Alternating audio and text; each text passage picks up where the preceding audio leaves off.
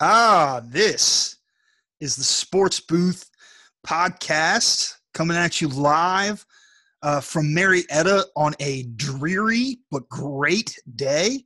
Uh, Chris, it's a great day for Ducks, buddy. How you doing? Yeah, yeah, I'm doing well. Yeah, man. I think we made it uh, through the monsoon. Hopefully, we're out of it. It's it's been pouring. It's it's been looking like my jump shot out here, Mitch. Just straight straight wet, you know, just wet. soaking, man. But doing going pretty well up here. I uh, uh, shout out the Maritime Academy of Toledo. Uh, we had our commencement tonight, and uh, really just seniors all across the nation and the world. Just congratulations on uh, graduating, and um, so that, that was really, that was really fun to watch. I I uh, I enjoyed that. I was there for that. But uh, how's everything going down in the Yetta? Oh man, Marietta is great. Um, stuff is opening up in Marietta. Actually, today, Chris, I the the restaurants in Marietta opened, mm-hmm. and I went out to eat. Wow! For the first time in forever, it was mm-hmm. fantastic. Mm-hmm. One because it's Bob Evans, and Bob Evans is always fantastic. Always, always. Um, second, because there was like three people in the restaurant, including me and my wife, uh, which ensured prompt service. Absolutely. Uh, the food was on point, and I got to see somebody that wasn't like my family or Luna. Yeah, so wow, it was fantastic. Um, listen, if you're out there and you're afraid of COVID, stay home. But if you're not, the food is slap right now. Get get some grub, and I'm with you there, man. I uh my wife and I, we went out to eat at Kermit's here in Bowling Green, and this was last week, so it wasn't inside dining.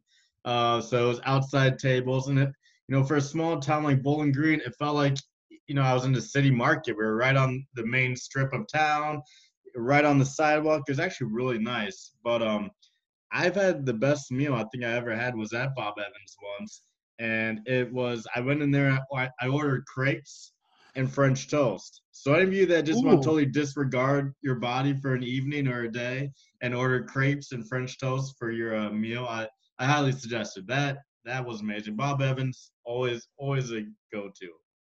Yes, yes, yes. So, um, listen, since we're talking about restaurants opening, um, let's talk about uh, Gene Smith. Uh, had a press conference, uh, came out and said, "Look, I think we can play football. And he said that um, I think he said he thinks that if we if Ohio Stadium has to abide by the uh, the social distancing rules that we could fit 22,000 people in Ohio Stadium. Um, and that's if they abide by the by the social distancing rules. But um, he said that if they if they were to uh, laxing the rules by football season, that he could probably fit sixty to eighty thousand in there. So, uh, good news for Buckeye yeah, fans. Absolutely. Um, uh, I talked to a source today that said that there probably will be uh, a Buckeye season that starts on on time. Uh, they're re- they're reporting to camp July f- or June fifth, um, yep. and they'll be doing voluntary workouts. So yep. that's a good sign, right, Chris? Yeah, absolutely. NCAA legislation coming out and uh, enabling men's basketball, women's basketball, and football programs to uh, start voluntary conditioning workouts. Uh, exactly when you said that, uh, first week of June, first full week of June, and um, also a little bit of a flex by Gene Smith with the oh, maybe we could get 20,000, 40,000. And like just thinking about the loss in seeding where some teams are like 20,000. Right. I'd love to get 20,000. But um, yeah, for all of us sports fans uh, and college football fans, especially in a little bit of a, um, you know, we've seen other states down south really opening up, especially in a state that's kind of still not there yet. It's great news, encouraging news uh, for all of us uh, sports junkies out there. Yeah, let me ask you a question real quick. Um, listen, you have one college football game that you could go to, and no more. After this, you're done. Um, which stadium do you go to, and why? Well, you know the answer to this, and I've been telling you this since since we've known each other. and you've been trying to convince me. I just haven't been able to do it yet. But I need to get down the horseshoe. I know it. I need to watch a game and everybody says it. It's not the same. You know, it's a whole new experience. It's a whole new level, and I would honestly love to do that sometime. Uh, so if I had to pick one game to go to, uh, it would be a game at the shoe, um, and you know, obviously a, a high level game against a Big Ten opponent or top tier opponent would be would be amazing. Uh, for your, if you had to choose one game, would it be anywhere other than the shoe for you? Yeah, it would have to be somewhere other than Ohio State. Um, I think if I had to choose, I can only go to one. I think I would go see the Buckeyes at a night game at Penn State. I think that would be really sweet on a whiteout. I think Yeah. that would be really fun. Now, if I have to go outside of the Big Ten, I think I would go uh, over to uh, Oregon and Yes. and watch uh, in in Autzen Stadium. Uh, I think that would be a fantastic move as well. Also, I've heard I don't know about this, but I've heard that LSU has a great stadium atmosphere. Yeah, yeah. You think about a lot of those SEC uh, stadiums and those those programs that it's just you know just from watching on TV, it's just electric. Think about the Aggies down at Texas A&M. Also, that Yep. that be serious vibes. Um, but yeah, the whiteout at Penn State would be something to really be a part of. Um, and and you know this is kind of where college football really makes its separation from the NFL where we're seeing 70,000 capacity at some NFL stadiums, and you, you don't really have those traditions such as the whiteout or the 12th man. Uh, well, except in Seattle, you do, but you know, um, but college football is just an explosion of energy, of passion, and uh, definitely be something you know that we'd be missing out on if if there are any cancellation or postponement to the season for sure. Yeah, because listen, if they if there's no fans there, then there's no mental edge to being at home. Listen, it's just all heart. Like I am better than you. Yeah. You know what I mean? It's just Yeah. boys. That's it. Absolutely. Yeah, it would just be football. It would just be basketball, whatever the sport is, without the Yeah. fans. Uh, you know, it's a. I don't know anybody out there that isn't, but if you did not have a true appreciation for fans, uh, I think that could ring very true here soon for some teams that have to experience empty stands. Uh, you know, I know for think about the Cavs games we've been to, um, or even like Browns, and just like how excited we get and just how into we get, and um, that would definitely be missing out. But I would, you know, to be able to still play sports, sometimes you gotta do do things you don't you don't want to, but you gotta do it. So uh, so we'll see how that shakes out. But the whiteout, Penn State, uh, going out to Eugene, those would definitely be some high tier uh, ball games to catch. Yeah, and one of the reasons why is because I'd have a chance of meeting Ed Orgeron, and like that's why I would want to go to LSU because I feel like just hearing him talk would make my life. Mhm. You know what I mean? I totally agree. I just, you know, Yeah. even if it's just get out of my face, you know, get out of my face. He's always like, like that. He's like, listen Uh, here, I'm just here to play football. Well, let me get out there and, and uh, go out there and throw the football and uh, give me some crawfish. Hey, that was really good. That was really good. So even Maybe I'll was, do more impressions on the show, dude. even if it was something like get out my face, you're weird, stop stop running up to me. Uh, just just to hear him talk. Uh, that that I, I agree with you. That was one of my highlights of you know watch watching LSU games. You know, being an Athens native and watching Joe Burrow down there, I made more of a point to watch LSU these last couple years.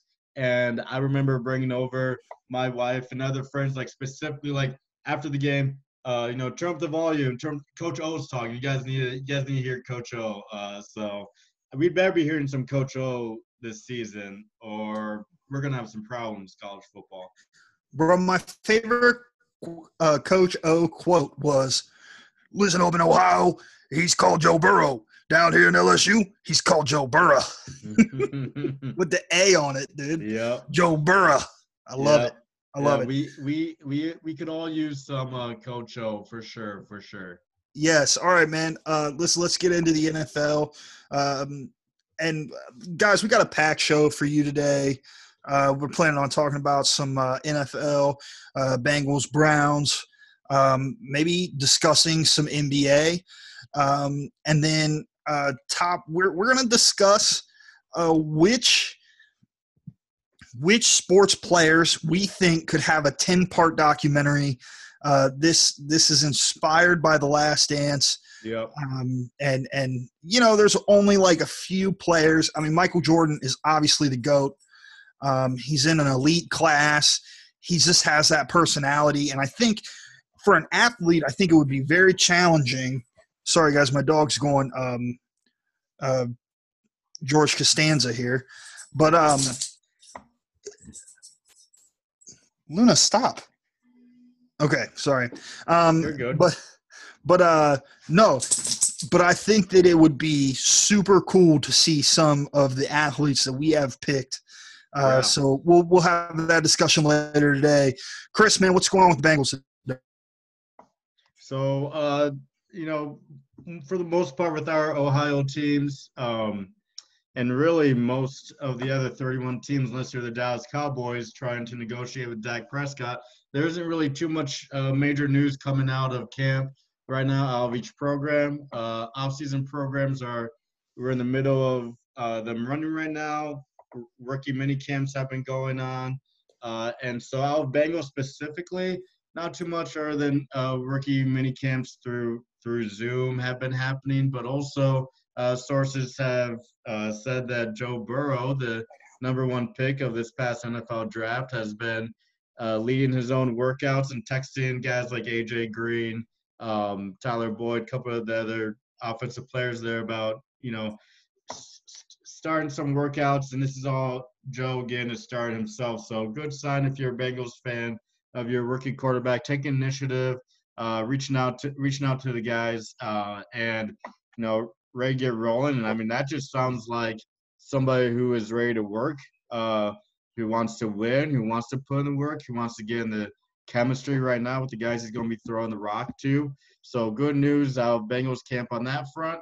Uh, still no extensions for Joe Mixon as of yet, but sounds like um, you know management front office is definitely behind an extension for him. Just have to come to terms. But yeah, uh, Mitch, what do you think about? Uh, do you agree that this is a good sign of Joey starting his own workouts with his own uh, receivers down there in Cincinnati? you know, I think if any team in the NFL has a major disadvantage, it's the Bengals. Um, they're bringing in a lot of uh, new guys on the defense. Um, they're se- a lot of their secondary players are new. Um, they're learning. They're going to have a learning curve. Their quarterback is a rookie. That he's going to have a learning curve. Um, and you know, the coach, like, it's he's a second year coach. Um, and so he's going to have to navigate some of these new personalities and try and figure out how to balance this. And there's no training camp, um, no rookie Yeah. mini camp, none of that. And so he's going to have to figure that out as he goes. And so, um, you know, I think that the Bengals would have had a tough season this way, just in general. But now you add in the coronavirus, and I think they're really, really going to struggle this year. Um, so I, I think they're a good football team. Let me let me say this, Chris. I think they're a good football team, but I also think that they will not win do a lot of winning this year. And that's not to say anything bad about the Bengals. I'm not being a Browns homer. What I'm saying is is I think they have a tough road to hoe. Um, Yeah. and the cards that they've drawn are not the best. Yeah. So um, I So- yeah, I I agree. And as Browns fans, we've seen firsthand, uh, pretty consecutively here now. We've seen firsthand the value of experience. You know, between your coaching staff, between your players. You know, it experience really is a huge part of winning in the NFL and professional leagues in general. Uh, because the the talent level is that much higher. Is a know everybody's you know the it's it's the elite of the elites at this game at this sport. Um and so and so yeah we've seen that firsthand with the browns and i agree with you. Not knock on the bengals but with limited access to each other um this could definitely cause some roadblocks for them.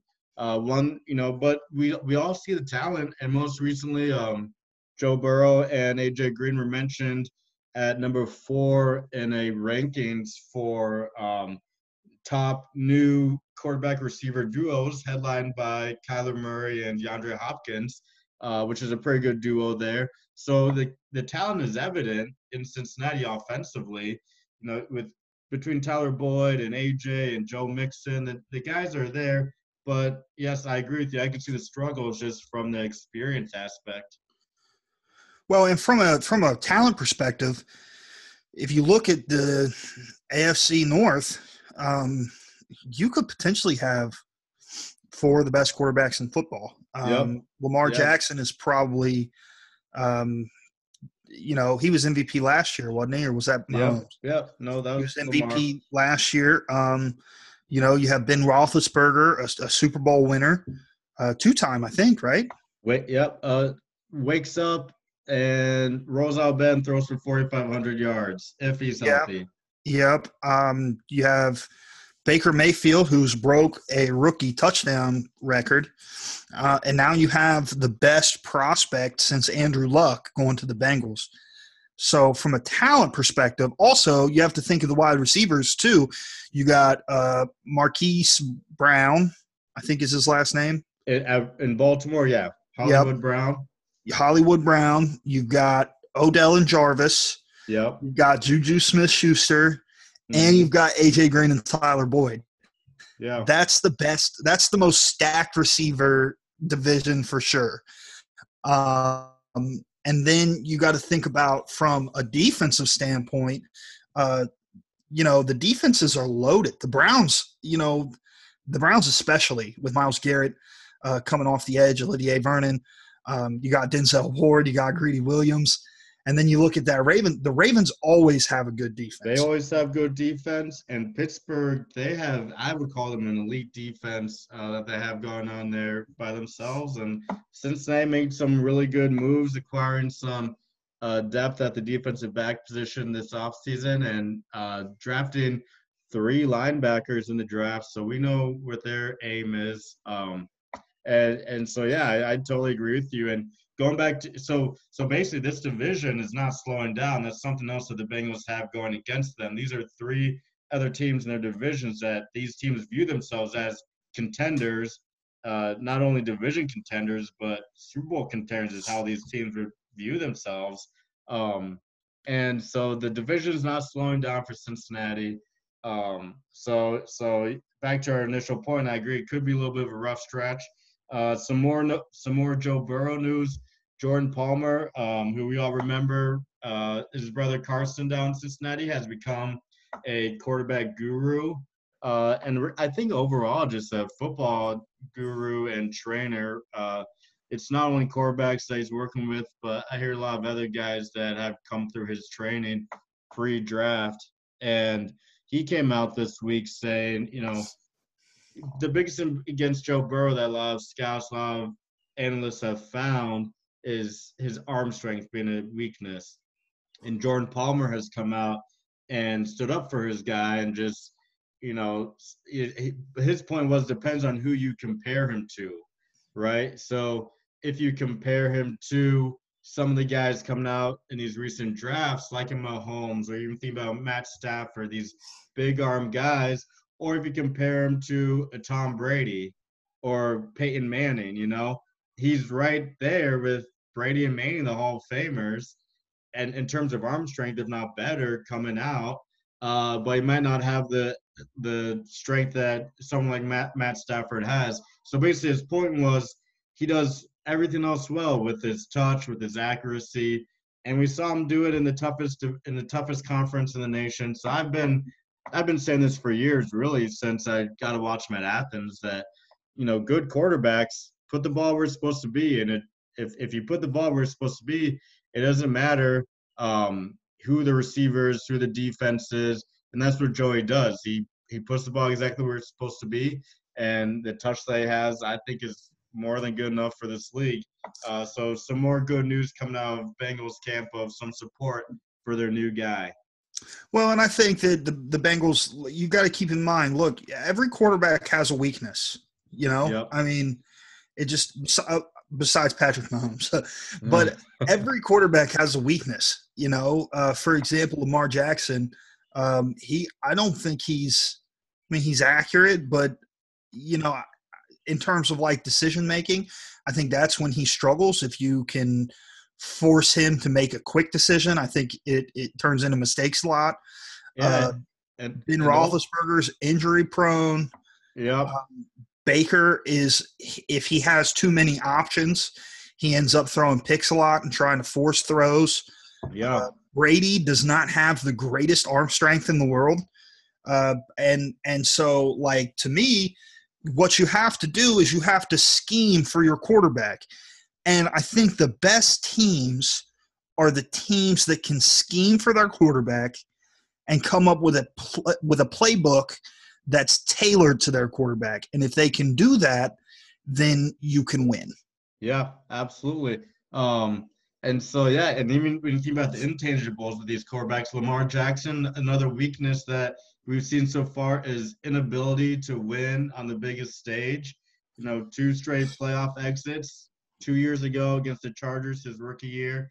Uh, definitely a less than extraordinary effort there or performance there. And then you think about uh, you think about him this past year going down the first round to albeit a um, or second round, they made it to they got the first round by, albeit to a red hot Tennessee team, but we see that weakness there. And then yeah, I agree with Baker with the little bit of inconsistent play that we've seen.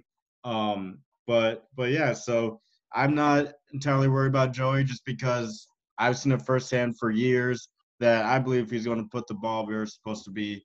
Um, maybe not 98 yards down the field on a throw where it's supposed to be, uh, but you know he he's going to, and I agree, scheme for your guy, and that's where that's what we just saw Joey live that out this last year when they switched passing game coordinators uh, and really open up the offense for him. So 100% agreement with you there. Uh, yeah, like like like Rick Ross, man. You gotta stay scheming with Stay these scheming. quarterbacks, man.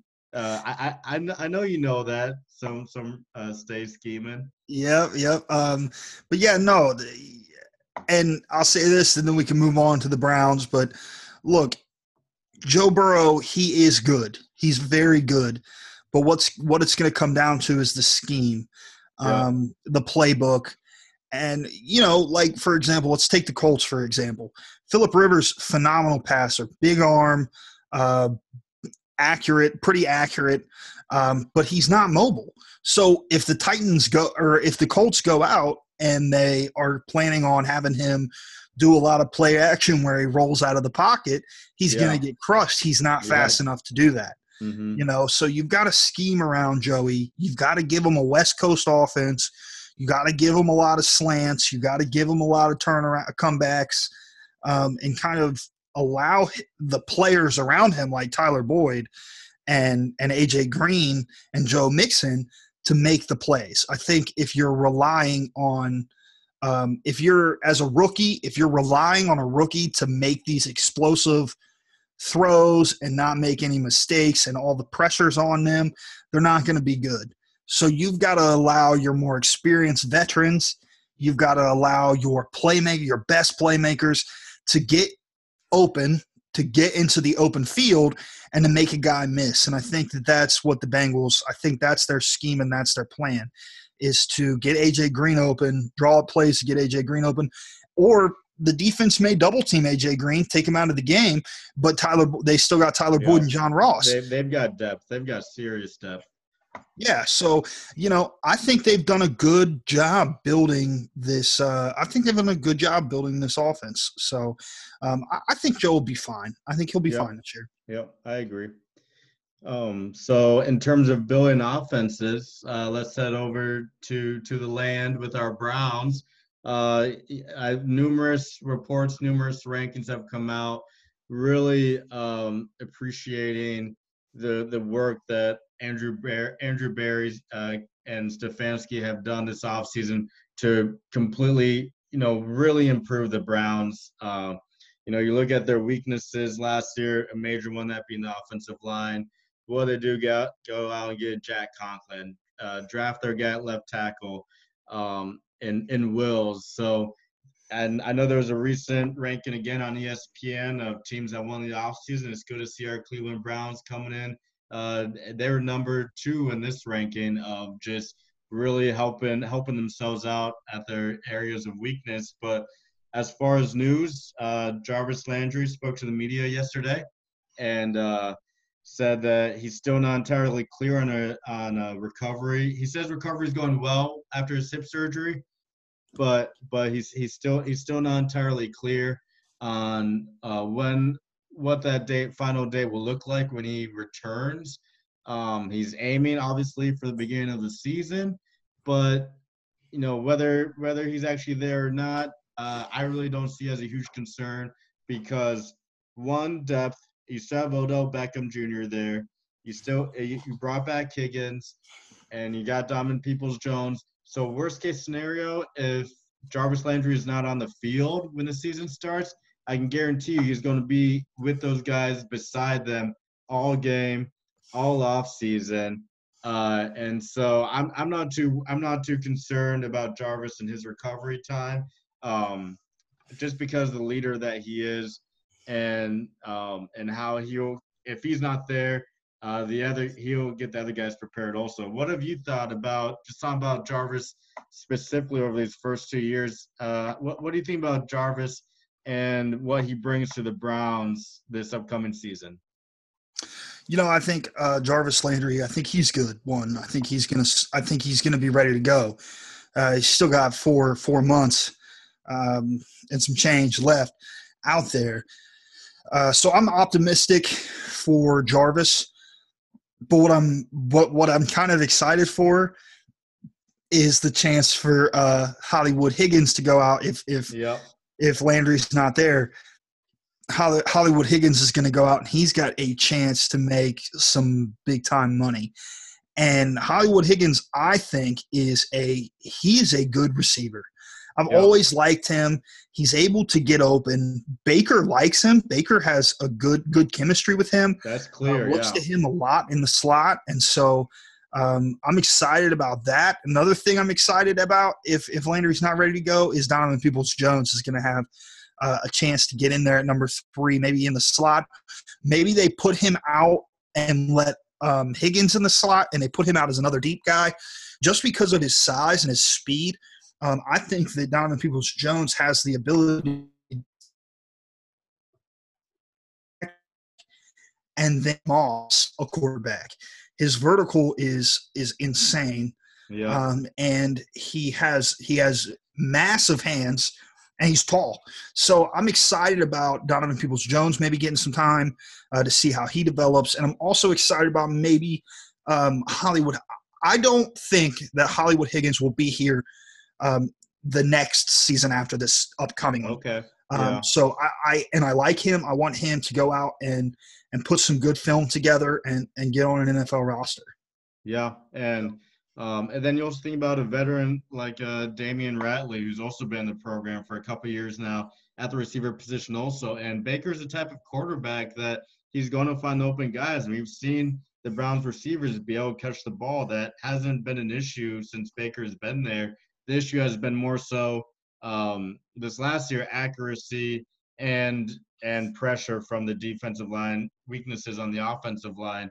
So yeah, I you know I love Jarvis Landry, um, and I, I think he's I, and when we talk about Browns jersey, I think that I think I made my decision. That's the Browns jersey I've got to get out of these out of these new jerseys. I love everything about him, and that's why you know he's he kind of listed.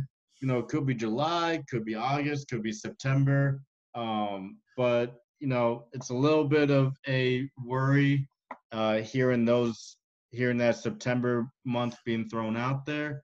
But again, he's the he's the type of, of leader that I believe if he's not going to be there, he's going to make sure that whoever is will be ready.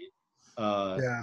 And so and so um, some news there with Jarvis Landry and his rehab from hip surgery. Uh, also, we have two rookie signings: Harrison Bryant and uh, speaking of Donovan People Jones, Peoples Jones, uh, both of them have been signed. I'm really intrigued by Harrison Bryant. Um, you talk about a guy who's who's selfless, willing to do it all for the team. Uh, this is a guy who went into the Senior Bowl and learned and picked up that new offense and just that little bit of time to be able to go out there and excel at what he was doing. He's comfortable on the football field doing various aspects of of of the game, uh, whether it's blocking or catching, or not, or not, not even just catching, but be able to run any route that's asked of him and put himself in position to catch the ball and uh, and get get some good YAC yards. And so, um, and so I, I I really really am intrigued by how they use Harrison Bryant. I'm glad that he was a Cleveland Brown. Uh, but yeah, speaking of the other rookies signing, what do you what do you think about uh, Harrison Bryant coming in this coming in this new season? I think uh, when I think of a Browns guy, uh, Harrison Bryant's the kind of guy I think of. Um, went to a college that was kind of uh, it wasn't a very well known college. Um, he went in as a as the underdog. Uh, he was the last recruit to get a scholarship there. Uh, at I think he went to Florida Atlantic, right? Or was yep. it Florida A and M?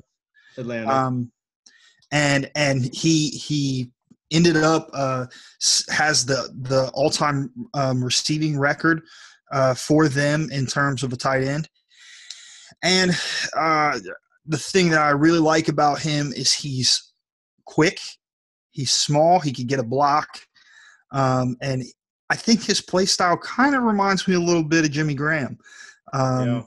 I, I, like his he can make a play in the open in the open field, and I saw him play against the Buckeyes, and uh, dude, I, I, he wowed me to be honest. Yeah. He wowed me. Yeah. Um, I saw him do an interview.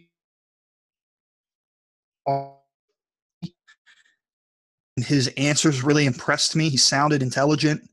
So to me, I I am happy with Harrison Bryant. Yeah. Um, and you guys already know how I feel about Donovan Peoples Jones, so we don't even have to go there. yeah, and uh, just just to put the bow on uh, Bryant there, also we've you know Stefanski's on record saying you know he you know you can never have uh, too many tight ends, uh, and so you know we've seen the packages that he's used uh, back in Minnesota with Kyle Rudolph and Smith, Irv Smith, I believe it is, uh, the rookie tight end last year that um, that saw a lot of playing time. You know, you think about you know, obviously you have Austin Hooper, then David Njoku, who is uh, and who is a freak of nature, really, um, but has just been a little plagued by the injury bug. So uh, if Anthony Harrison Bryant can be good insurance uh, at the tight end position, but I really think that we're going to see some Harrison or a good amount of Harrison Bryant this this season, uh, just in Stefanski's packages and how he likes to utilize the tight end. What do you? I mean, give me. Uh, let me put it this way. Let's say uh, Harrison Bryant more or less than four touchdowns? What do you think? Um, honestly, I would I would say four hits it right on the head. Uh, so I, I would go less. Nothing in Harrison Bryant, but you just think about the talent on that team. Yeah. Um, you know, this is especially in the red zone. This is a team just based. You know, it was just one year last year, but um, but a team that would tend to throw throw the jump ball for Odell in goal line situations. And now you have an Austin Hooper, uh, and then you have you know Nick Chubb uh, and Kareem. So I think four is a perfect number. Uh, if that if I was predicting, if that was my projection for Harrison Bryant, which is a great great season, great touchdown um, number for a rookie wide receiver, especially a rookie not not wide receiver tight end, but especially for a fifth round rookie. You know, to get four yeah. receiving touchdowns in the fifth round at that value, sign me up for that. I thought he was a fourth rounder. Uh, I'll double check, but I, I thought he might have been fourth round. He might have been fourth round. Um, the thing I like about Harrison Bryant is that um, oh, you're right. You're right. Fourth round. Yeah. No, it's My good. Apologies. But no, it's good fourth, because honestly, all those draft picks run together, so it's good. Still at the still at the fourth round. I mean, four, yeah, you're getting. You four, know, I think he's going to be. Uh, I think he's going to be a 25 catch guy, um, and he's going to have uh, between two and four touchdowns. I think that's probably, and that's good. I think that's good for a rookie. Um, and then maybe because I do know that Njoku is injury plagued a lot. Maybe they decide to move on from him in favor of a Harrison Bryant. Yeah, and and here's a here's a rookie contract that was just signed that you know you have them cheap for a few years and you have flexibility at the tight end position uh, going forward with that. So I, I agree. Yeah, it's great move, great move by the Browns. And speaking of great moves, also we mentioned um, the offensive line, how that was an issue last year. Um, Bill Callahan was you know, the Browns' new offensive line coach was on CBD this week, just talking up the guys, talking up uh, Wills, Jedrick Wills, their first round pick, and just the talent that he sees out of him, the potential that he sees out there. But I, I feel I feel almost dirty that we haven't mentioned Bill Callahan coming to the Cleveland Browns yet. Yeah, that's season. huge. And he is, if for for those of you that don't know, Bill Callahan is regarded as the the best offensive line. The premier offensive line coach. The premier yes. offensive line. Uh, yes. Think about where Zach Martin is right now. Bill Callahan was his coach. Uh, a, a, guy that's been around uh, in the NFL for 30 plus years, who has had coaching experience, and now, and this was part of why the Browns have come in so high on a lot of people's rankings on who won the offseason, who did the best to help their team, is because they got the the guy that that coaches the his position the best of anybody else. They got him on their team to coach the weakest position that they had last year. So uh, so Callahan was on CBD talking up how much he loves the game of of Wills and how he was really impressed at the combine, how he would throw out different scenarios when they were watching film, and he would kind of trick him, kind of lead him into uh, these questions over his blocking, like why why why would you why would you block? Why why would you go for this guy? That doesn't make any sense. And Wills had explanation for that uh, and knew exactly what he was doing. So we heard we we first straight from the from the guy himself. Bill Callahan is a big fan of uh, Jedrick Wills and of the offensive line in general. And even better, he wants the Hoff, our own Joe Thomas, to be part of the program and to be helping these guys out as much as as much as he can. So it was great to hear uh, Bill Callahan um, talk of the offensive line and how excited he is to be in Cleveland this year. Well, what I like about what the Browns have done this year is they've went out and they've gotten smart guys and they've gotten the guys that are the best of the best. Uh, Joe yeah. Woods is probably the best defensive backs coach in football, um, and he's now your D coordinator. Um, Joe uh, Bill Callahan, the best offensive line coach uh, in football. They've got a um, I'm blanking on his name right now, but the quarterback coach that just came in um, has worked with a lot of Hoff quarterbacks. Uh, you just have a lot of expertise.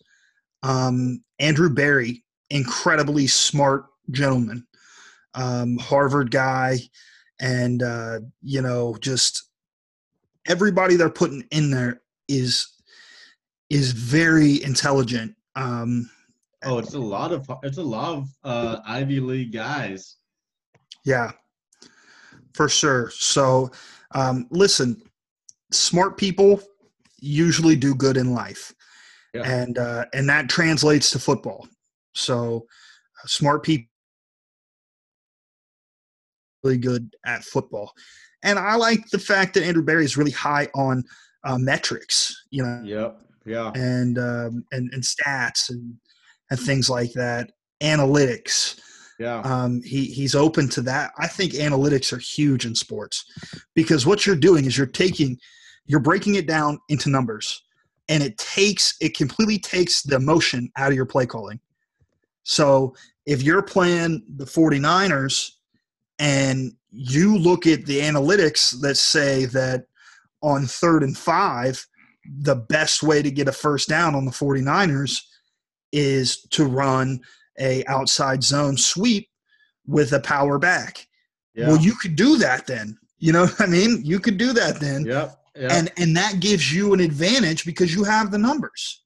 Yeah. And it works perfectly with you know the the guy behind the force himself, uh Paul Paul uh Paul De, De, DePodesta. Whoa, yep. I'm I, that was a struggle to get that out.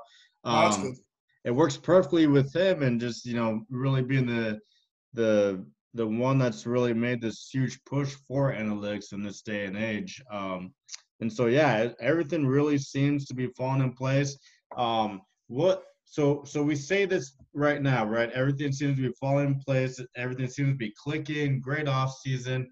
The the front office guys make sense for each other. The coaching staff and the players, the schemes, the packages, the talent level. It all makes sense right now. So my question is, we were saying this all a year ago also. So what what is the difference, or is there a difference from what we were saying a year ago to right now after this past football season? Well, we don't have a guy that's new to coaching. Um, yeah. One, uh, two, we have guys that are um, the best of the best in terms of coaching. We didn't have a Joe Woods as a D coordinator last year. We didn't have Bill Callahan as an offensive line line coach. Uh, and we lacked a lot of discipline. And I think that the Browns players now understand that it takes more than hype to win a football game. Uh, and that's really what it just boils down to for me. Yeah, and, and I agree. And not just, uh, you know, someone might argue, oh, Freddie Kitchens been Leakey's coach, but they didn't have, he didn't have any offensive coordinator experience except for those five or however many weeks that he was in charge there. Uh, which you know, I mean, I'm a strong believer in taking teams by surprise. You know, if, if you insert a new quarterback in the middle of a game, in the middle of a season, the the opposing defense doesn't have the opportunity to to train up on like them, film to, on them to watch the film. Yeah, he might go off for a few games. Yeah. Uh, but then once once they once they learn his bad habits, they'll just shut him down. Uh, and so I kind of wonder if that's happened Freddie Kitchens. But just overall, yeah, I agree with you. The experience uh, at the at the you know not just positions, but at the most important positions, head coach, um, you know, and, and an area of weakness and offensive line, just getting Bill Callahan in there. And then I think, yeah, I think the little taste of humble pie last year is going to go a long way. We we know how Baker thrives uh, after being told he can't do it or being told that he's not that good. Uh, and so, you know, I I, th- I think last year might have been the struggles at the head might have been the you know could turn out to be a really good thing. You know, now would we have wished they would have learned that week two as opposed to coming in this new season? Yeah. Yeah, I think we all would have. But um again, we gotta remember this is a young team at, at the um, at the most important positions. Uh, young players are asked to carry a large load, literally with Nick Chubb, uh, who he, he we, we can leave him out this. That guy's a beast. That guy's a stud.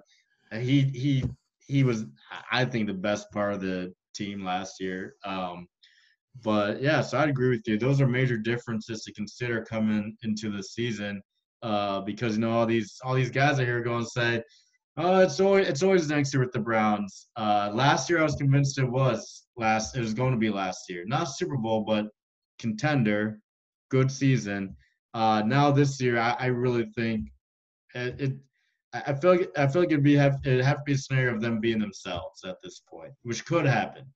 We saw the interceptions last year. It could happen them being themselves. We saw the penalties last year. Um, but but I, I, I really like how things are shaping up uh, on the lake. Well, I think that being themselves is going to get them wins. And I think last year they didn't have an identity, and I think that was the problem. Uh, I think they've lacked an identity.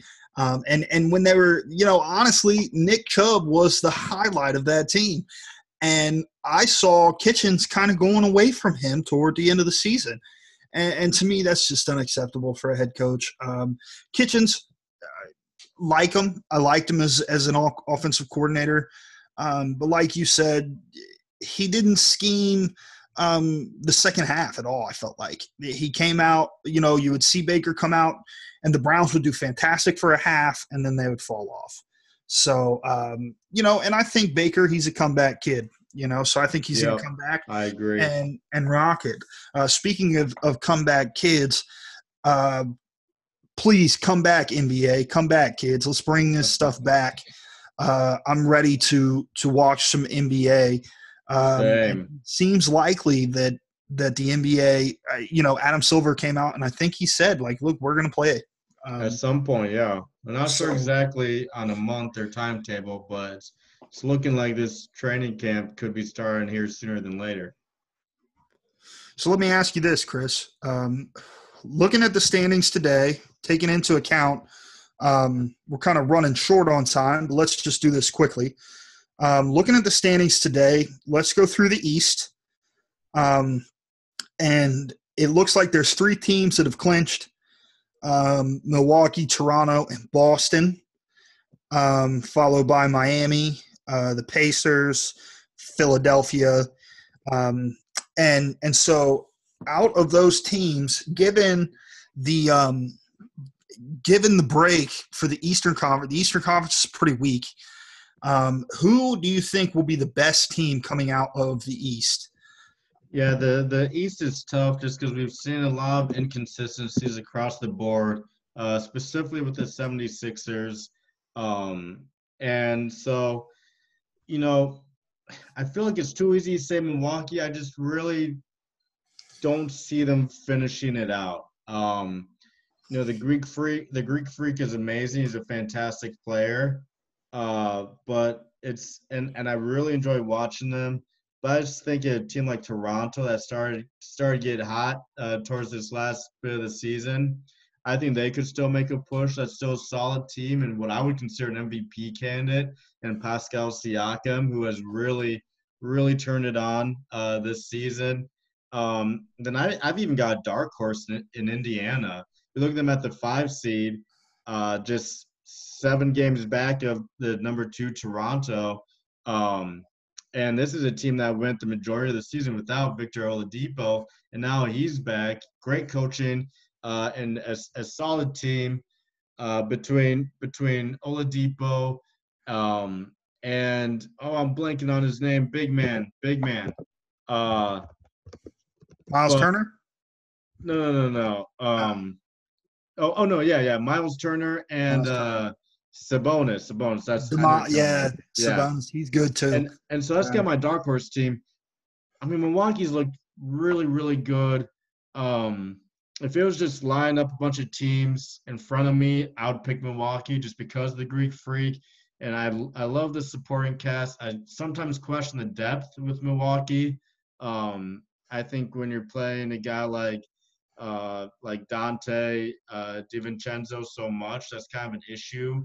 Um, Defensive but, liability for sure, I think. Yeah. Uh, so, but and the way the standings are, Milwaukee's a, a runaway to finish with the number one seed with 53 wins.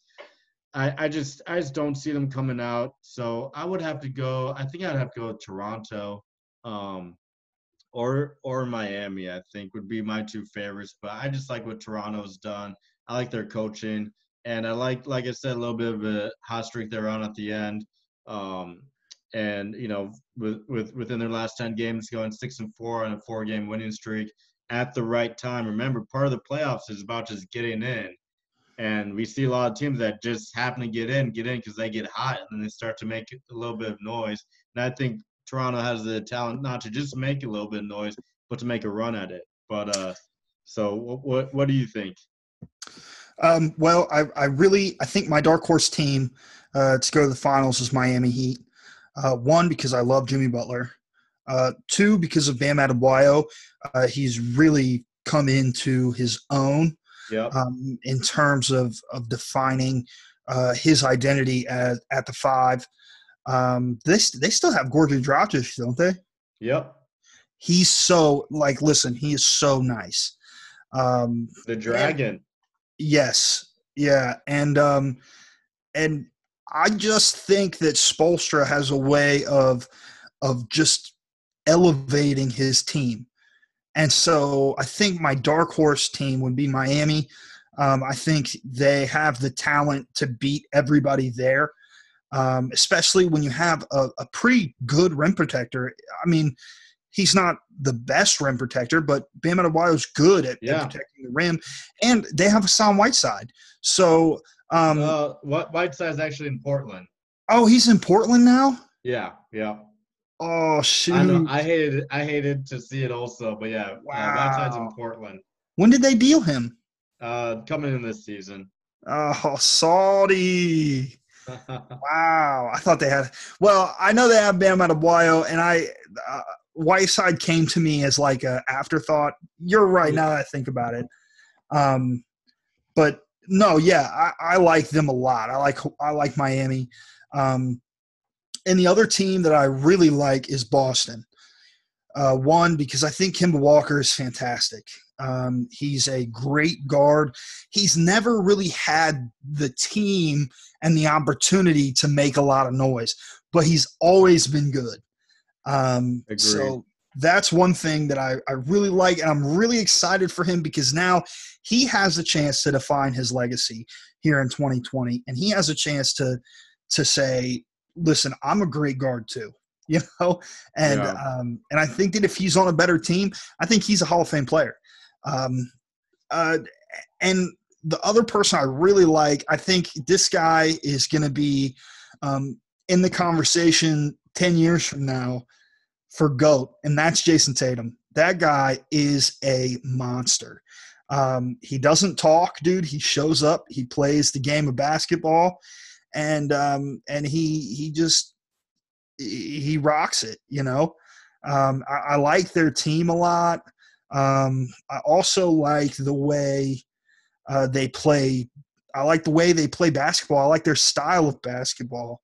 Um, and now that I think about it, I really like Toronto as well. Um, Toronto, the thing that they do well is uh, is utilize Pascal Siakam. I really like Kyle Lowry. I think he is a undervalued player uh, because he just his ability um, to to handle the ball and the thing. Kyle Lowry is he's a he is a guy that's going to try really hard for you, and um, and so in terms of that, I, think that Toronto is going to be uh, a tough a tough out as yeah. well.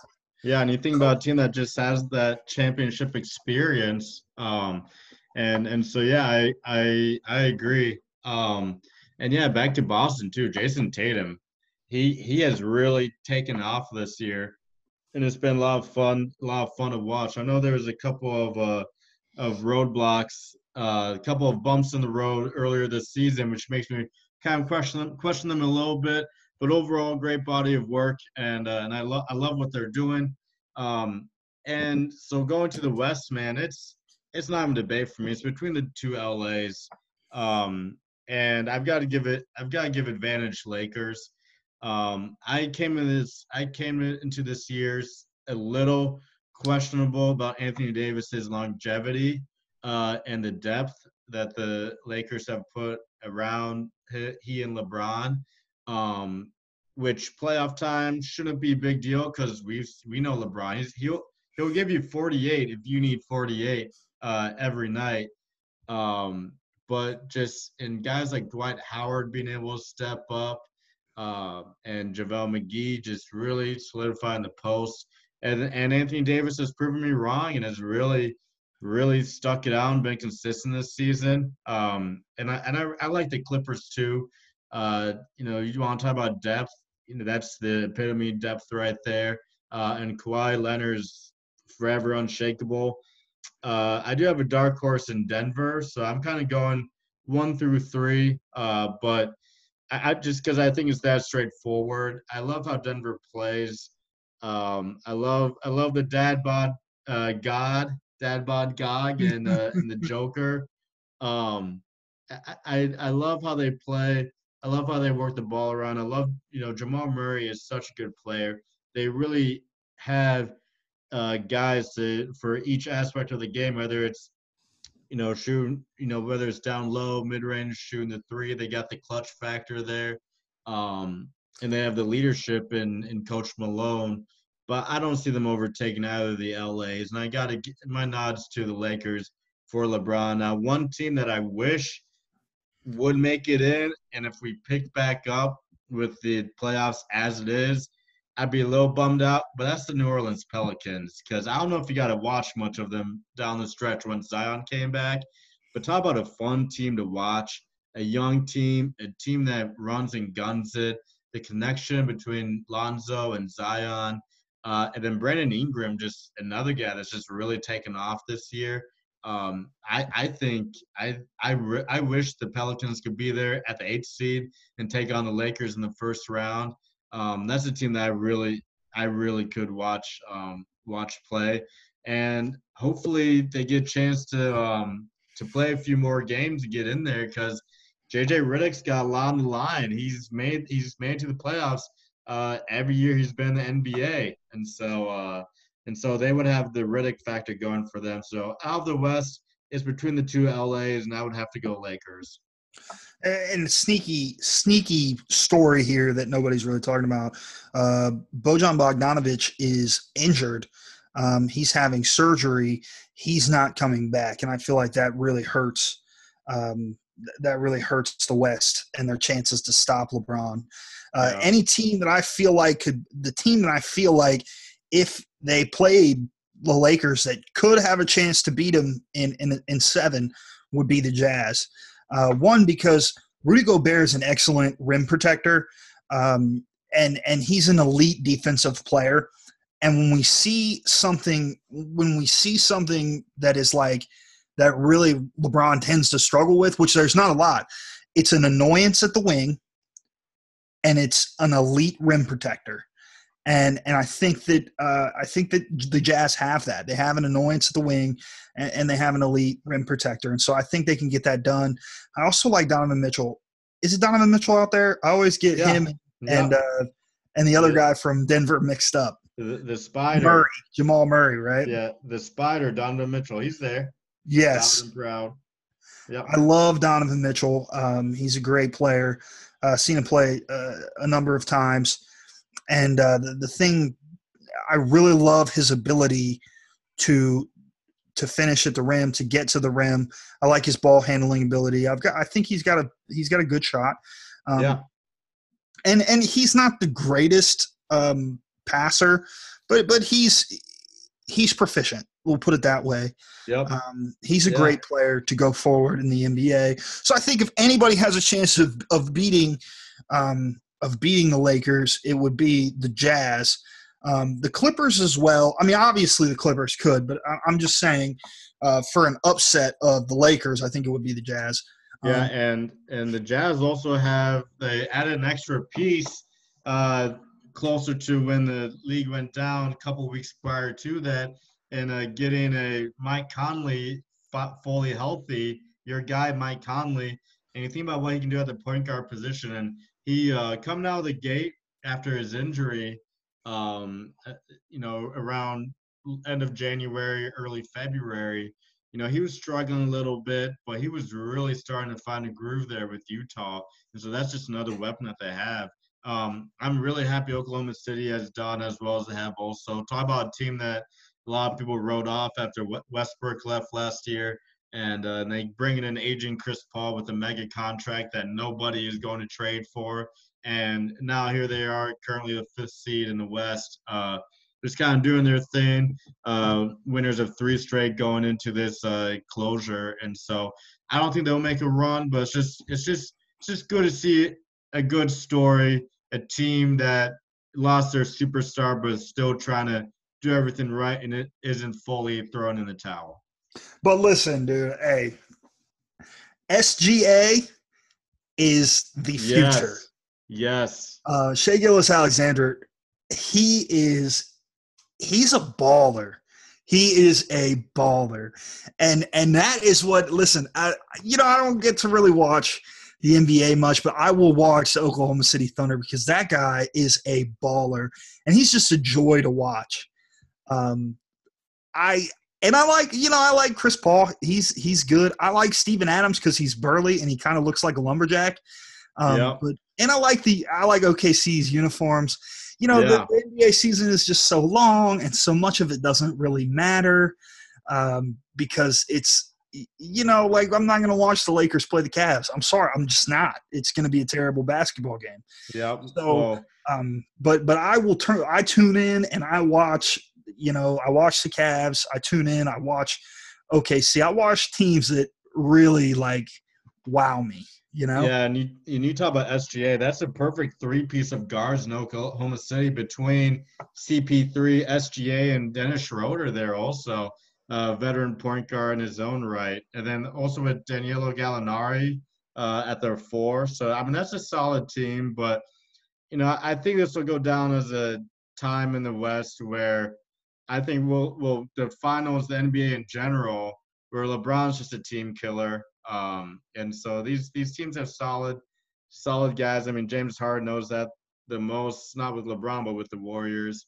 Um, the West is so competitive that OKC they could run it in the East, but the West is just it's just so tough out there. Uh, and so, yep, those are those are my favorites for the, for the NBA, and I hope we we're able to watch them back in action soon. Let me ask you one question before we move on to our list. Um, let me ask you this, Chris: What NBA player, what NBA team do you think? What well, one, what NBA player? I want to define that. Two, what NBA team do you think needs to win a, a ring most? And and the NBA team doesn't necessarily have to be the one that the players on. You see what I'm saying? Yeah, just which franchise has to win a ring? Which franchise you think needs a win a ring most out of the playoffs, and which eh, followed by which player in terms of just in general every player that looks like they're going to make the playoffs. Well, I'm going to cheat a little bit and get them both out with my answer because this is an easy answer, and that's the Milwaukee Bucks. You talk about a team that's trying to sell uh, itself on its superstar. Uh, they know the temptation is out there with the small market that they are. Uh, I was honestly surprised that they didn't just name the brand new arena after Giannis uh, to try to persuade him to stay. So that's my team that uh, that absolutely needs to to win a championship, and that's that's who I think could really be hurt by this shutdown.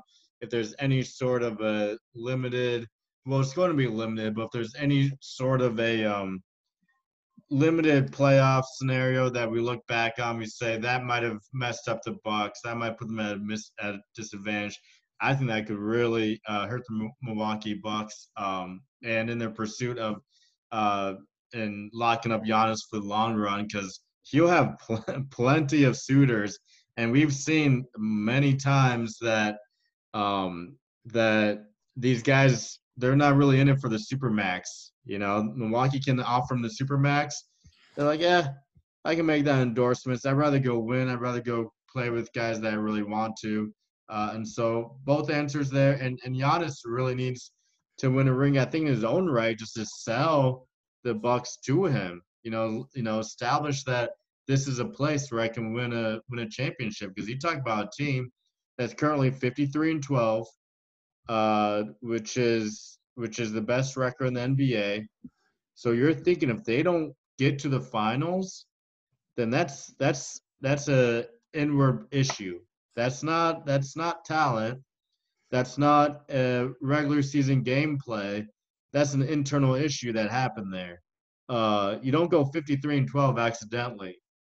And if they don't make the playoffs, I think that's huge for Giannis and and maybe questioning is this someplace that I can win?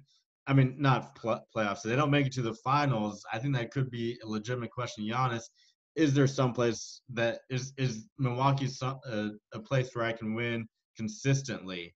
Uh, and then let alone see how the finals goes if they do make it. So Milwaukee and Giannis are my are my answer there. What do you think? Okay, so for franchise, uh, this is a franchise that is always viewed as a little brother. Um, they've had really hard time filling their stadium before.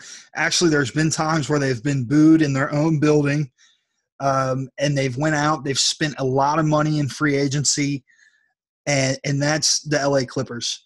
Uh, I think they need a ring uh, because they've had great teams in the past. They've spent a lot of money in the past, bringing in guys like Chris Paul, uh, bringing in guys like uh, they've got they've had Blake Griffin, they had DeAndre Jordan, they had these big guys uh, to bring in. So I think they need a win. One just to say, listen, we're in LA too. Um, I, I think that's huge. And then uh, the player I think that needs the most is uh, I think the the player that needs the most is this is tough because I want to say LeBron um, just for his legacy, but at the same time, I really think James Harden needs the ring. Um, and the reason I say James Harden is because um, he's been in the playoffs a lot, but he's never been um, he's he's he's never been that kind of a a leader, um, number one guy. And so, yeah, I have to go with James Harden. I think Yeah. that he he. I think that they, to be honest, man, I think that they, the league does not like James Harden, and a lot of people don't like James Harden. And and I think that he needs to get it done to say, I am an elite player, I am a Hall of Fame player, and I'm not going to be one of these guys that's elite at a position and not win a ring. So I, I think he needs that.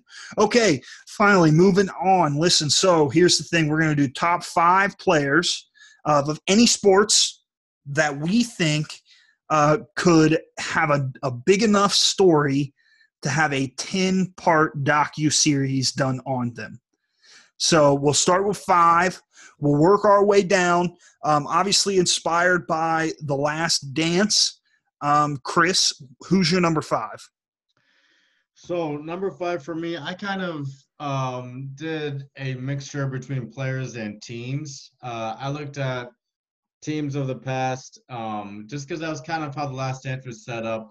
Yes, it was Michael Jordan, but it also brought in the whole Bulls dynasty altogether. So my number five is the Dallas Cowboys dynasty. This is and this is an era uh, before I was alive, before I was watching football, um, and I just you know, I I would I feel like I would learn so much into what makes the what made the Cowboys the Cowboys that they are today.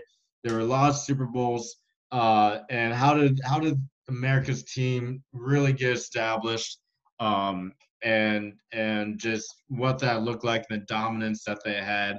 So my number five would be the Dallas Cowboys. Okay, my number five. Uh, this is a guy that's uh, both hated and loved in sports. Um, one of the highest paid athletes, uh, probably actually the highest paid athlete. Uh, I hate him. I cannot stand him. Uh, I don't think that he is.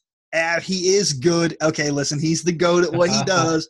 But the thing is, this guy's a major douche, and that's Floyd Mayweather. I think Floyd Mayweather would be an awesome docu series. One because he's just got the character um, to. I think it would be funny, kind of like Jordan, where he's a cocky guy, you know, and Yeah. he's going to tell you exactly what was going through his mind. He's going to tell you exactly what he thinks about the players uh, that were in uh, his way or in opposition to him, the boxers. He's going to say all of that stuff, and um, and I think he's got a really good backstory uh, coming up. I, I, he's faced a lot of oppression um, in his life, a lot of barriers, and and so for me, I would have to say Floyd Mayweather for sure.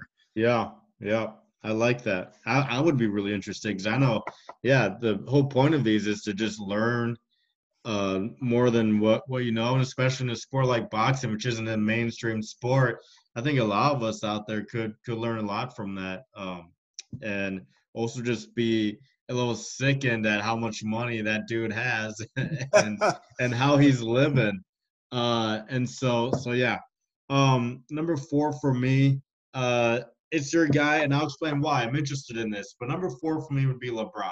And part of me wonders about this, wonders, am I not that excited about documentary on him because he's in an era where, where we already see so much about him, where we, where you know, with social media, uh, we see a lot of things he does off the court already, and we saw some of that with Jordan, but like to another extent, you know, with behind the scenes features and all of this. So mine would be LeBron, but also more specifically, I would I I could watch a series on just the 2015 uh 16 Cavaliers. Uh well, starting in 2014, those two seasons, LeBron's return until they win it all. And just look at those two years of new coach, losing to the Warriors, LeBron just really being the last man standing in that first fi- in that first uh, finals matchup. Uh, the the pain of losing to the Warriors um, and what that offseason looked like for the team, especially in a city where championships have been so few. And then coming to the next season with the coaching change, bringing on you know all you know these big name guys, having these tryouts for guys that um, that didn't make the team, but bring in like a Larry Sanders, um, or like you know there are the reports that Ray Allen was visiting the arena, um, and just I feel like we would learn a lot that just went into the first attempt being back in Cleveland, where that morale was after they lost, and then how they finished it off. Um, but I'm curious, do you think that some of our modern athletes get hurt a little bit in your interest for a documentary because of the access that we have to them now? Uh, yes, because of social media. Um, Yeah. We see so much on social media, um, and also guys like Adam Schefter uh, that constantly Adam Schefter, Brian Windhorst. Uh, these guys are constantly breaking NBA news with stuff that's going on. Uh, everybody's so thirsty for attention. Uh, every team is so thirsty for attention that they just leak whatever they can. Uh, people on the staff and you know, so to me it, it does. But I, listen, I could see them doing a ten part docu series uh, twenty years from now, where people have forgotten about it. Kind of, um, they know about it. They know about how LeBron beat the seventy three Yeah. win team. They know about it, Yeah. but they That's they true. kind of forget about it. So So maybe yes. So maybe like it would be like with us with Jordan. This would involve. This would have to be many years down the road. That's a, that's a great point. Right. So okay, number four for me. Um, this I really like. I think this guy has faced a lot of adversity. I don't know if this has already been done or not, um, but I think a ten-part docu series on the life of Michael Vick would be fantastic. Uh, one, just because of his time spent at Virginia Tech um, and and working with a, a legendary coach like Frank Beamer, um, and then also I I think that his time at the Falcons, uh, where he was lighting the league up, um, then about him getting caught dogfighting, his time in prison, coming back and getting a shot, um, and how. I, I just think that there's a lot of ebbs and flows in that, and I think that would be extremely interesting. Plus, I really like Michael Vick, and I like Virginia Tech. So, Yeah, yeah, absolutely. Yeah, that that would be that would be really really interesting. Uh, I'm gonna hit on another guy, not this next pick, but here soon, who's had uh, some ups and downs also. But so for number three for me, it would be the U. Uh, and I know there's been some documentaries out there, which like really flush it out uh, in in like a huge ten part series, like we saw the Last Dance. Again, another dynasty that I am really not all that familiar with. I know the names, but what, what really intrigues me is just the turnstile of NFL talent, college football legends that they're able to just, you know, uh, produce and uh, just churn out every single year and just the dominance that they had, the ruggedness, the swag that they had. You know, again, these are all things that have really been told to me and that I've learned about from from various clips. But that would be a docu series that I would be really, really interested in watching. okay, number three for me. Um, this is a guy uh, that is that is really uh, dominant in his sport. Uh, he also has a, a really intense uh, character, and it's a sport that a lot of people don't really watch. Um, and that's John McEnroe uh, with ten- tennis. Nice. And uh, I think you know just to see him. I mean, I think some clips of him blowing up would be fantastic, uh, and just to have him talk about what was going through his mind when he was blowing blowing up. I, I don't know. I think that would be entertaining. Maybe it wouldn't be. I don't know. Yeah. Yeah. But it definitely came to my mind. Cool. Yeah. Yeah. That's good. That's good.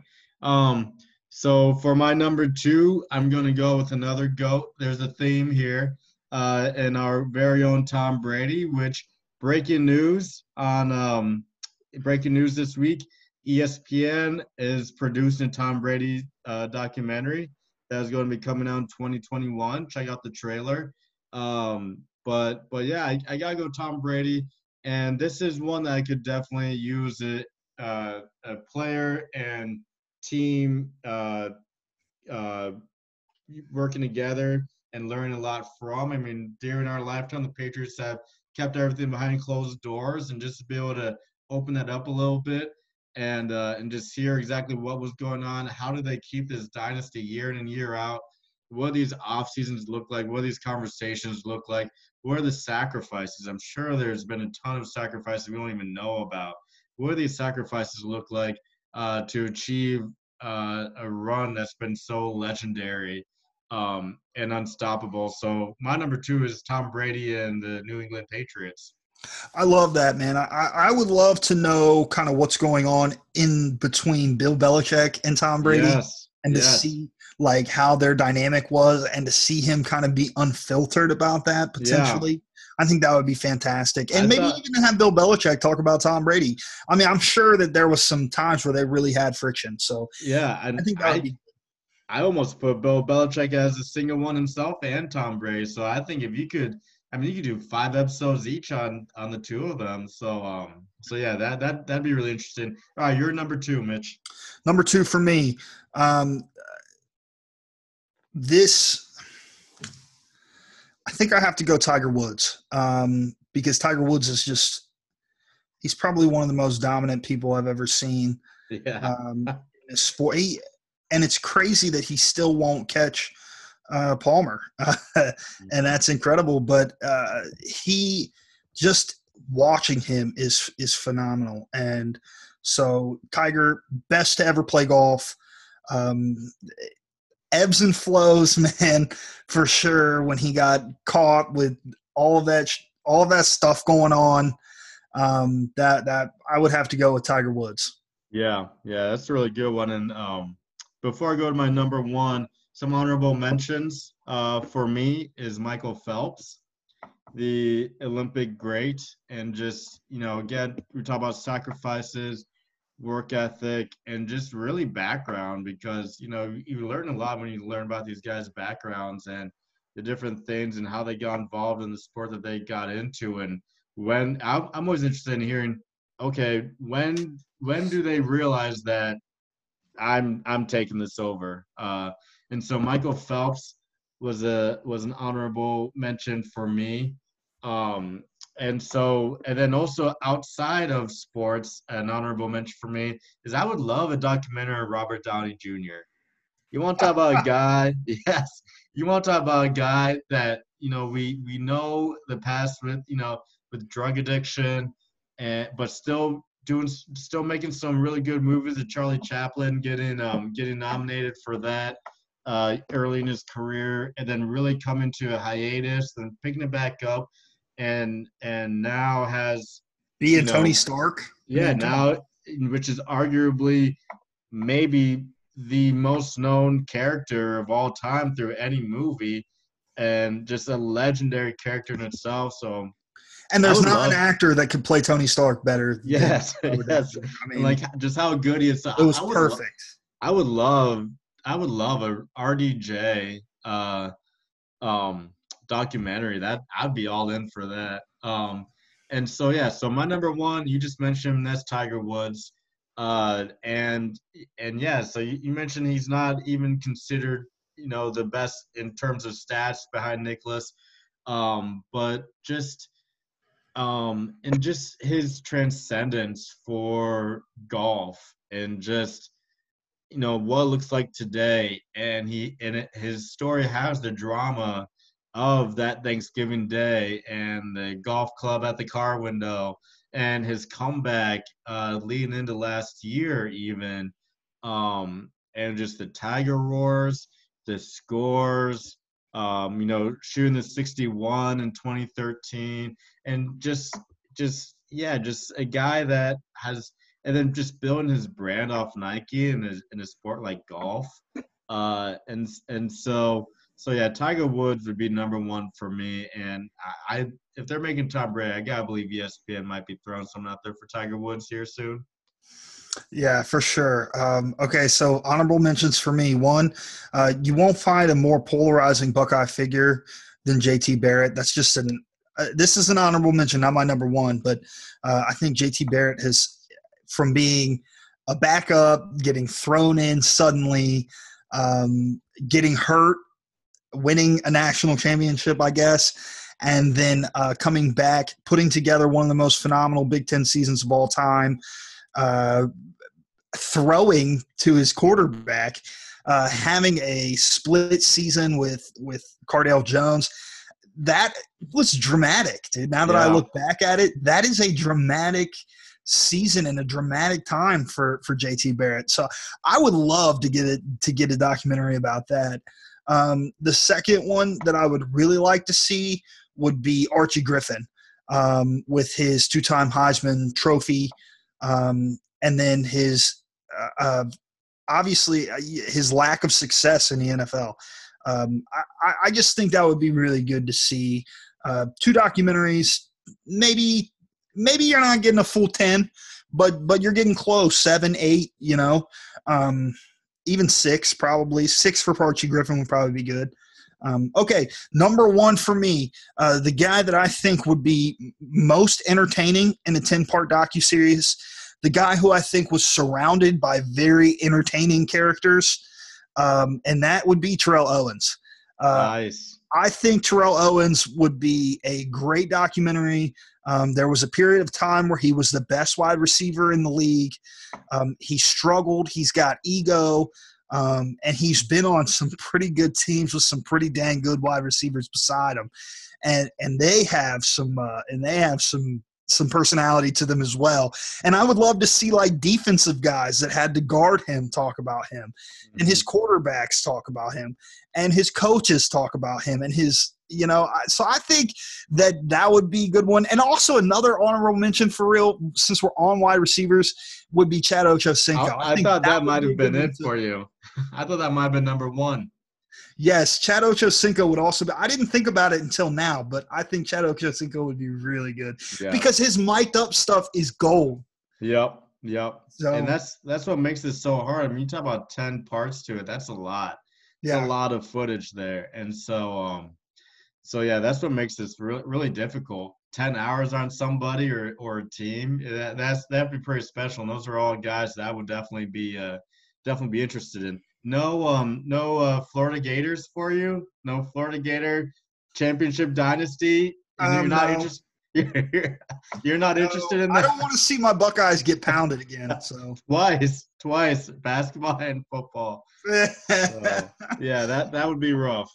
Yeah. Okay, man. Listen, uh, let's get. We're we're over. We're way over. Thanks for sticking with us, guys. Uh, Chris, man, who's fried? Who's Rapid fried fire. Who's fried? Who's fried for me, man? Uh, this week I gotta go with uh, my guys at 2K. Uh, currently in a in the league uh, in the league game mode right now, uh, which has been pretty. It's been pretty accurate so far. They have a lot of these teams playing like they do in real life. Get to the playoffs, man, and uh, and we got the Denver Nuggets beating the LA Lakers. Uh, and I actually think the Lakers had 2-0 lead. So uh, 2K, you're fried on that end. And not only that, but the Spurs being the Clippers, uh, Clippers being the two seed in my, in my 2K league. So 2K, what are you doing, man? You're fried. I had so much faith in you. Um, I gotta start forcing wins now, man. yes, um, that is kind of fried. Um, I mean, listen, I could see if it was the Jazz, but it's it's it's Denver. So okay. Anyway, yeah. moving on. Uh, who's fried for me? Dak Prescott, you are fried. Yes. Uh, the Dallas is offering you thirty five million dollars a year. You're going to be the highest paid quarterback um, in in the National Football League and probably the highest paid ever. And uh, and you're saying you want you want north of 35 and you want more like 45 million per year. And i think that that's outrageous. You're good um, but you're not you're not 45 million dollars good. And i can name about six quarterbacks that i would rather take over you. And not only that but i would almost rather take andy dalton on a less contract, on a on a way less expensive contract, go out and get incredible pieces the next year and and trade you because Andy Dalton is probably 85% of what you are, and he'll come at a very uh, significant um, pay deduction, um, and and that will open up a ton of cap space. So Dak Prescott, you going out. Jerry Jones has done a lot for you. I'm not siding with Jerry Jones. I don't like Jerry Jones, but he's done a lot for you. And at this point, Dak, you're just being greedy. So uh, yeah. sign the 35 mil. Be happy. and go out there and win a Super Bowl. If One not, Jerry will move on. 175 they offered him, man. That's nuts. Uh, you know, if you're if you're Pat Mahomes, I mean, are you surprised if if Dak Prescott gets 45 million a year, and if if you're the Chiefs front office, are you? I'm not surprised if Mahomes asked me for 70 million a year if Dak Prescott got 45. So yeah, I, I totally agree with you, Dak. Come on, man. Come on now. Uh, Well, and we're gonna see- worth. I think we're going to see a a league that transitions from incredible quarterbacks like Pat Mahomes because what they're going to do is they're going to set the market value for them way too high. And and what's going to happen is quarterbacks will make themselves irrelevant and it will go back to being a running back and a wide receiver league. And so in my opinion, uh, it, it's kind of the natural cycle of, of what happens right now. It's a quarterback driven league. But I think that if the quarterbacks end up getting paid too much, what they're going to do is they're going to move away from these big name quarterbacks. They're going to take them on the rookie deal. And then when their rookie deal comes off, they're going to cut them and have somebody else go and sign them and pay them the big amount of money. And then you have teams like the Steelers and and hopefully the Brown, but probably not, um, and the Cowboys and stuff making moves to where listen, we could just plug a quarterback in, any quarterback, it doesn't matter. You know what I'm saying? So Yep, I think we would see that in the league. So Dak Prescott, please don't do this to the league. I like the way it is now. Yep. Good point. All right, Chris. Hey, man, it's been fun, dude. It's been fun. Yeah, it was it was good. I mean, like we had our guests on, which they were great, but it was good just to sit back and talk with you again, man. You know, and just Yep.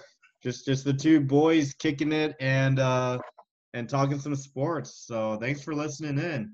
Hey, thanks guys for for showing up. Sorry we went. We're going over. We're routinely going over, um, but that's okay because there's a lot to talk about, and there's going to Yeah. be even more to talk about, and we'll have to fit it in into uh, some shorter shows once sports starts again, which I don't think is going to be very far from now. So, Chris, man, it's been a pleasure. Thanks for for for co-hosting this.